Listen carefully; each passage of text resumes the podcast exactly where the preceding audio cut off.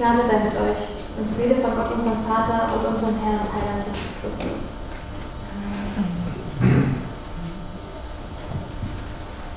Liebe Gemeinde, das ist eine bekannte Geschichte, die wir gehört haben. Ein bekanntes Gleichnis,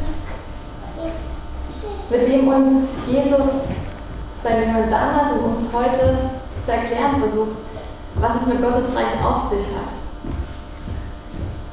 Ein Gleichnis, das uns herausfordert in unserem Verständnis von seinem Reich, in seinem Verständnis von Gottes Gerechtigkeit.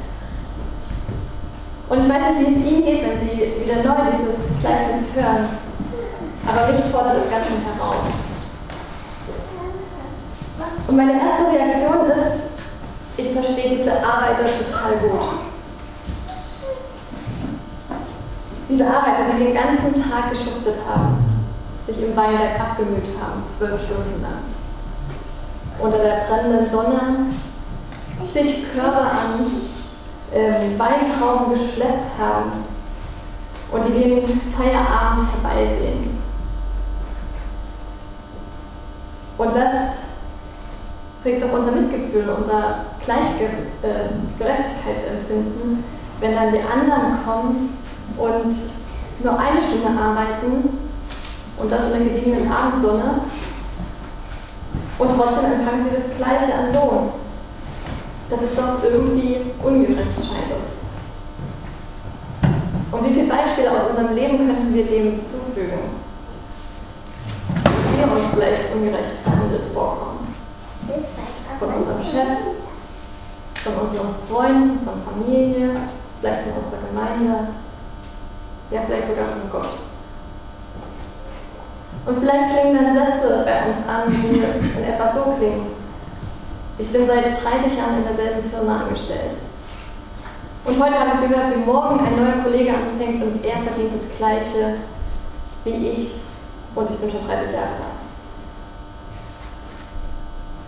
Oder ich bin immer der Letzte in der Gemeinde. Ich bin immer der Letzte, der aufräumt, das Licht ausmacht, zuschließt. Aber bekomme ich einen Wort Dank?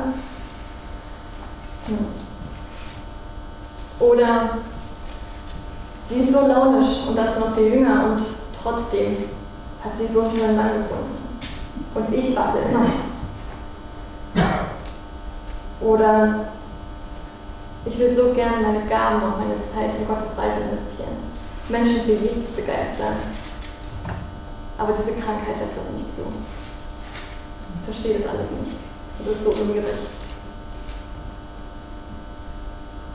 Es gibt Situationen und Momente in unserem Leben und in ihrem Kopf und Herzen haben sie vielleicht gerade einige hinzugefügt, die sich so ungerecht anfühlen und wo wir Gott fragen, was soll das? Siehst du unsere Mühe, unseren Einsatz, unsere Wünsche? Was ist unser Lohn dafür? Und dann geht mein Blick in diesem Kleinen auf diese andere Gruppe von Leuten, die, die zuletzt eingestellt wurden. Und auch da fordert es mich heraus, meinen Blick irgendwie zu ändern. Als der Weinbergbesitzer kurz vor Feierabend über den Markt geht und sie herumstehen sieht, dann fragt er, warum steht ihr immer noch hier? Warum arbeitet ihr nicht? Warum seid ihr untätig? Und sie antworten, weil uns keiner eingestellt hat. Und wenn ich bei diesen Menschen verharre und mir diesen Satz durch den Kopf gehen lasse, uns hat keiner eingestellt, dann finde ich mich bei ihnen auch wieder.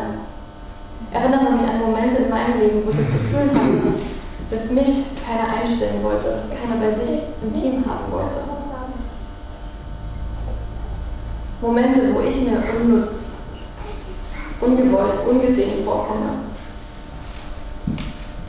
Und ich denke auch an Menschen in unserer Gemeinde, die ihren Platz oder ihre Aufgaben vielleicht nicht gefunden haben. Oder die einfach weniger Kraft haben als andere Typen von Menschen. Oder an Menschen, die keine Arbeit haben, die sich einfach nutzlos und sinnlos fühlen, die keine Perspektive in ihrem Leben haben. Die untätig den ganzen Tag da rumstehen und warten und vielleicht immer wieder so einen Hoffnungsschimmer haben, vielleicht kommt ja doch noch einer. Aber der wird immer weniger, je weiter der Tag vorangeht. Und ich finde es faszinierend, dass uns dieses Gleichnis immer noch so lebensnah ist, auch noch über 2000 Jahren. Aber genauso erzählt es Jesus, um zu sagen, es hat etwas mit eurem Leben zu tun, was ich hier sage.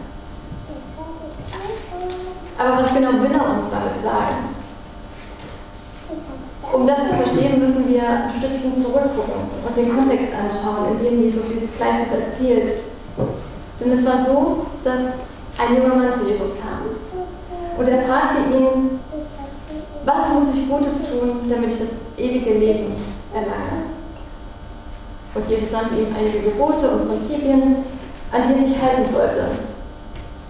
Doch der junge Mann sagte, ja, ist alles gut und das mache ich auch schon, das mache ich schon jahrelang. Ich halte mich daran. Aber ich habe den Eindruck, da muss es noch mehr geben, da muss irgendwie noch mehr sein, es genügt noch nicht. Und Jesus sieht ihn an und sagt, stimmt. Du kannst noch etwas tun.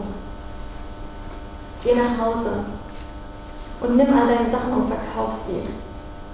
Und gib dieses ganze Geld weg. Und dann komm wieder zurück und folge mir nach. Und das macht diesen jungen Mann traurig, sehr traurig, weil er sehr viel hat. Er ist reich, er ist wohlhabend. Und wir wissen nicht, ob er nach Hause gegangen ist und irgendwann wieder zurückkommt. Davon wird nichts gesagt.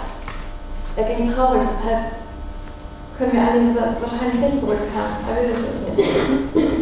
Auf jeden Fall sagt Jesus zu seinen Jüngern anschließend, wie schwer es doch reiche Menschen haben, ins Reich Gottes zu kommen. Aber für Gott ist alles möglich, sagt er. Und dann, jetzt kommt das Entscheidende, fragt Petrus, stellvertretend für die ganze Jüngergruppe, du Jesus, eine Frage, die brennt uns über den Nägeln. Im Gegensatz zu diesem jungen Mann haben wir tatsächlich alles aufgegeben und zurückgelassen. Und wir sind dir gefolgt. Wir haben uns für dich entschieden. Und was bekommen wir jetzt dafür? Was ist der Lohn unserer Nachfolge? Ich bin dankbar, dass Petrus den Mut hat, diese Frage zu stellen, denn es ist schon mutig, das so klar für Jesus zu sagen was bekommen wir eigentlich? Was ist der Lohn für unsere Nachfolger? Und letztlich interessiert es uns doch auch. Also Jesus, was haben wir davon, dass wir dir nachfolgen? Dass wir manches oder sogar sehr viel in unserem Leben aufgeben. Das Geniale ist, dass Jesus diese Frage nicht verurteilt. Und ich glaube, weil er ganz genau weiß, wie schwer es ist oder was es bedeutet, Wichtiges im Leben aufzugeben. Und er antwortet ihm auch ganz klar. Er sagt, ihr zwölf, ihr werdet am Ende der Zeit, wenn Gott alles neu machen wird, dann werdet ihr auf zwölf Thronen sitzen und zwölf Stämme Israels richten. Und dann schließt er an, und jeder, jeder, der um meines Namens willen Häuser, Brüder, Schwestern, Vater, Mutter, Kinder oder Äcker zurücklässt, der wird es hundertfach wiederbekommen und wird das ewige Leben erhalten. Das ist der Lohn, der uns versprochen ist, wenn wir Jesus nachfolgen.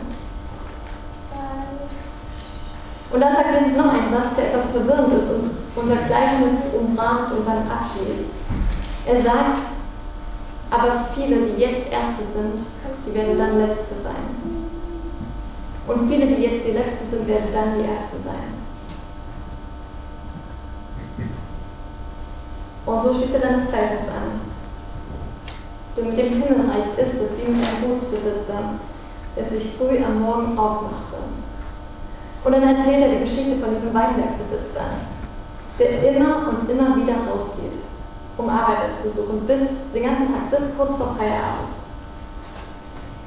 Und der dann zuerst dem letzten den vollen Tageslohn auszahlen wird, genauso wie am Schluss dem ersten Arbeiter den vollen Tageslohn. Jesus sagt hier, ihr fragt nach dem Lohn für euren Einsatz, für eure Mühe, dann schaut zuerst auf den, von dem ihr den Lohn empfangen werdet. Schaut auf den, der euch gerufen hat. Gott ist wie dieser Weinbergbesitzer, der schon früh am Morgen rausgeht, um Arbeiter für sein Weinberg zu finden. Er hat sie angesprochen, jeden Einzelnen persönlich, mit ihnen die Bedingungen und den Lohn verhandelt, sie auserwählt und sie in sein Weinberg geschickt. Und sie sind hingegangen. Jesus sagt dann mit den Zwölfen, erinnert ihr euch, wie ich euch mitten im Alltag angesprochen habe, wie ich euch gesehen und berufen habe, wie wir gesprochen haben über das, was euch erwartet und ihr euch entschieden habt, mir zu folgen. Erinnern wir uns doch mal, wie Jesus uns gesehen und angesprochen und berufen hat. Erinnern Sie sich?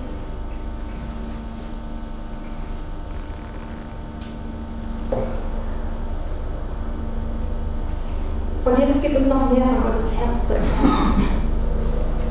Denn wir hören, wie der Weinbergbesitzer mehrmals am Tag rausgeht, um Arbeiter anzuwerben. Mehrmals sucht und jedes Mal findet er welche und stellt noch mehr ein.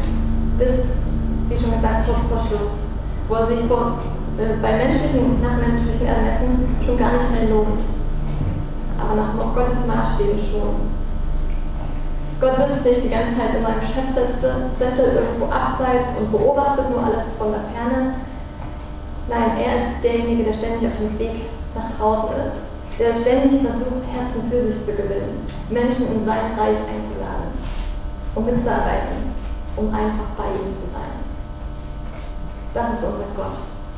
Er ist der Gott, der verlorene, sich unnütz fühlende Menschen sucht und das bis zum Schluss. Und dann kommt es zu dem Moment der Lohnauszahlung. Die Überraschung, dass der zuletzt Stunde arbeitende Mensch den vollen Tageslohn bekommt. Und die Hoffnung dessen, des Ersten, mehr Lohn zu bekommen. Und seine Enttäuschung, dass er auch nur den Tageslohn bekommt. Und dieser Mann, der versteht es nicht. Oder die Gruppe von Ersten, die verstehen es nicht und die äußern ihren Unmut. Und sie sagen, warum machst du uns gleich, obwohl er nur einer, wir aber zwölf Stunden gearbeitet haben. Damit achtest du unsere Arbeit und all die Mühe und die Last, diese ertragene Hitze, die achtest du für gering. Doch dieser Weinbergbesitzer antwortet, Freund, ich tue dir nicht Unrecht. Gerecht ist es, dir zu geben, was wir vereinbart haben. Wir sind uns doch einig geworden. Warum schätzt du jetzt den Wert dieses Lohnes gering, mit dem du heute Morgen einverstanden warst? Womit sind wir manchmal am Morgen einverstanden und am Abend achten, erachten wir es als gering.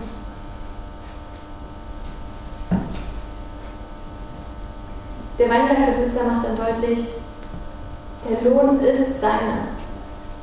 Nimm ihn mit.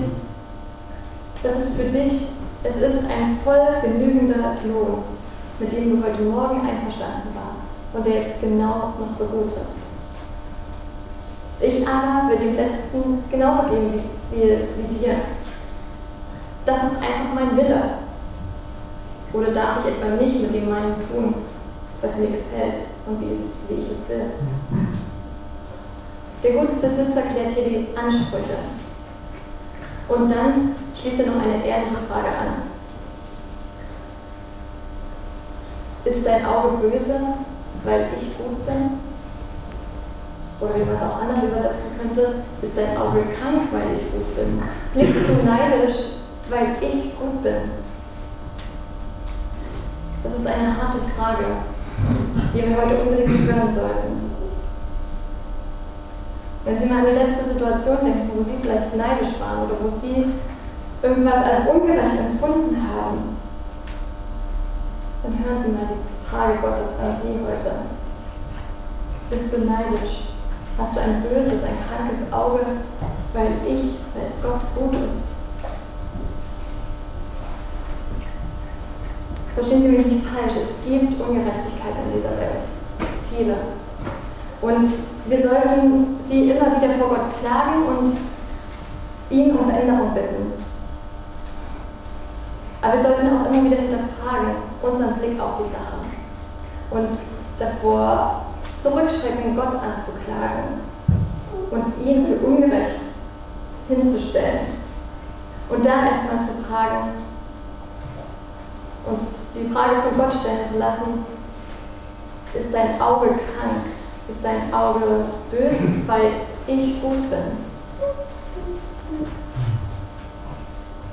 Gott ist gut. Das ist die Zusage hier. Und er liebt es, großzügig zu sein. Zu dir genauso wie zu anderen. Doch manchmal sehen wir es nicht, weil der Blick einfach zu eng auf uns gerichtet ist. Und dabei entstehen eben diese Momente, wo wir neidisch werden, wo sich ein ungutes Herz in uns breit macht und wo wir überheblich werden, wo wir denken, wir sind eigentlich besser, wir verdienen Besseres oder wir verdienen das eher als jemand anderes. Und das sind nämlich genau die Momente, wo wir plötzlich die Letzten werden. Wo wir merken, oder zur Erkenntnis kommen, ja, eigentlich bin ich es, der Gottes Gnade nicht verdient hat. Denn was Jesus uns hier durch das Gleichnis sagt, ist, alles ist Gnade. Niemand verdient es. Gott ist derjenige, der losgegangen ist, uns gesucht hat, uns auserwählt hat, uns angesprochen hat. Dass er uns angesprochen hat, ist einzig und allein Gnade. Wir haben es nicht verdient. Wir sind nicht in Vorleistung gegangen sondern Gott hat uns einen Vertrauensvorschuss gegeben. Und wie die Ersten den Lohn des ewigen Lebens nicht aus sich heraus verdienen, wie die Jünger es nicht aus sich heraus verdienen, so die Letzten auch nicht, bei denen es ganz offensichtlich ist, dass sie es nicht verdient haben. Aber jeder, das ist die Zusage hier, jeder, der Teil dieses Weinbergs ist, hat Anteil an dem Wein. Jeder, der von Gott berufen ist und der diesem Ruf gefolgt ist und folgt, der hat Anteil an dem Wein, hat Anteil an dem Blut Jesu, das er für uns vergossen hat. Das feiern wir jedes Mal wieder im Abendmahl. Und daran erinnert uns auch dieses Gleichnis, der fließt Leben in uns, ewiges Leben. Und das ist der Lohn für uns, die wir schon lange dabei sind aber das ist der Lohn auch für die, die vielleicht erst viel später oder vielleicht erst kurz vor ihrem Tod beginnen, an Jesus zu glauben. Es geht Gott nicht um die Leistung, sondern einfach dazu zu gehören. Und seine Gnade ist der Grund für unsere Arbeit im Weinberg. Seine Gnade ist der Lohn.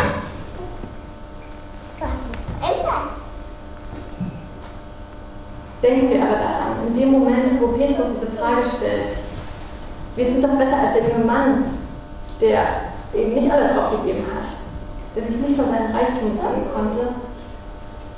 Wir sind besser als er, also was bekommen wir? Da muss Jesus diese Warnung loslassen. Pass auf, dass du nicht fällst. Pass auf, dass du nicht, dich nicht erhebst und deinen Lohn von deinem Können abhängig machst. Denn in dem Moment, wo wir es anderen nicht zugestehen, da fallen wir. Da erheben wir uns über Gott, da widersprechen wir ihm, seinem Willen. Wir sündigen. Und genau das macht uns, wie gesagt, zu den Letzten, die Teil des Weinberges sind und am Ende trotzdem den vollen Tageslohn bekommen, ohne es verdient zu haben. Und ich weiß nicht, wo Sie heute stehen. Vielleicht sind Sie einer, der noch draußen auf diesem Marktplatz steht und die Hoffnung schon fast aufgegeben hat, Arbeit zu finden. Vielleicht glauben sie nicht an diesen Gott. Aber vielleicht sind sie neugierig geworden von diesem Gott, der so gut ist, der gerecht ist und der so großzügig ist. Weiter zu hören. Und dann möchte ich Sie ermutigen, heute einen Schritt auf diesen Gott zuzumachen. Ihm zu sagen, ich will Teil dieses Weinbergs sein. Ich will dazugehören zu deinem Reich, Herr. Oder vielleicht haben sie sich bei denen wiedergefunden, die als letztes angesprochen worden sind. Vielleicht fühlen sie sich unwürdig, unfähig oder vielleicht auch noch nicht ganz angekommen für diesen Weinberg, bei Gott mitzuarbeiten in seinem Reich. Dann lassen sie sich heute gesagt sein, Jesus freut sich, dass du da bist. Er freut sich über dich, freut sich und liebt es, großzügig und gnädig zu sein. Oder vielleicht sind sie schon lange mit Jesus unterwegs. Und manchmal kommen so neidische oder ungute Gedanken in ihnen auf. Dann sagen sie sie Jesus. Sagen sie, was in ihm für Gedanken hochkommen, so wie es der Arbeiter auch ausgesprochen hat. Und lassen sie sich von Jesus neu ausrichten und formen. Lassen sie sich von ihm sagen, mein Blut für dich gegeben. Nicht, weil du so viel geleistet hast, sondern weil ich dich liebe.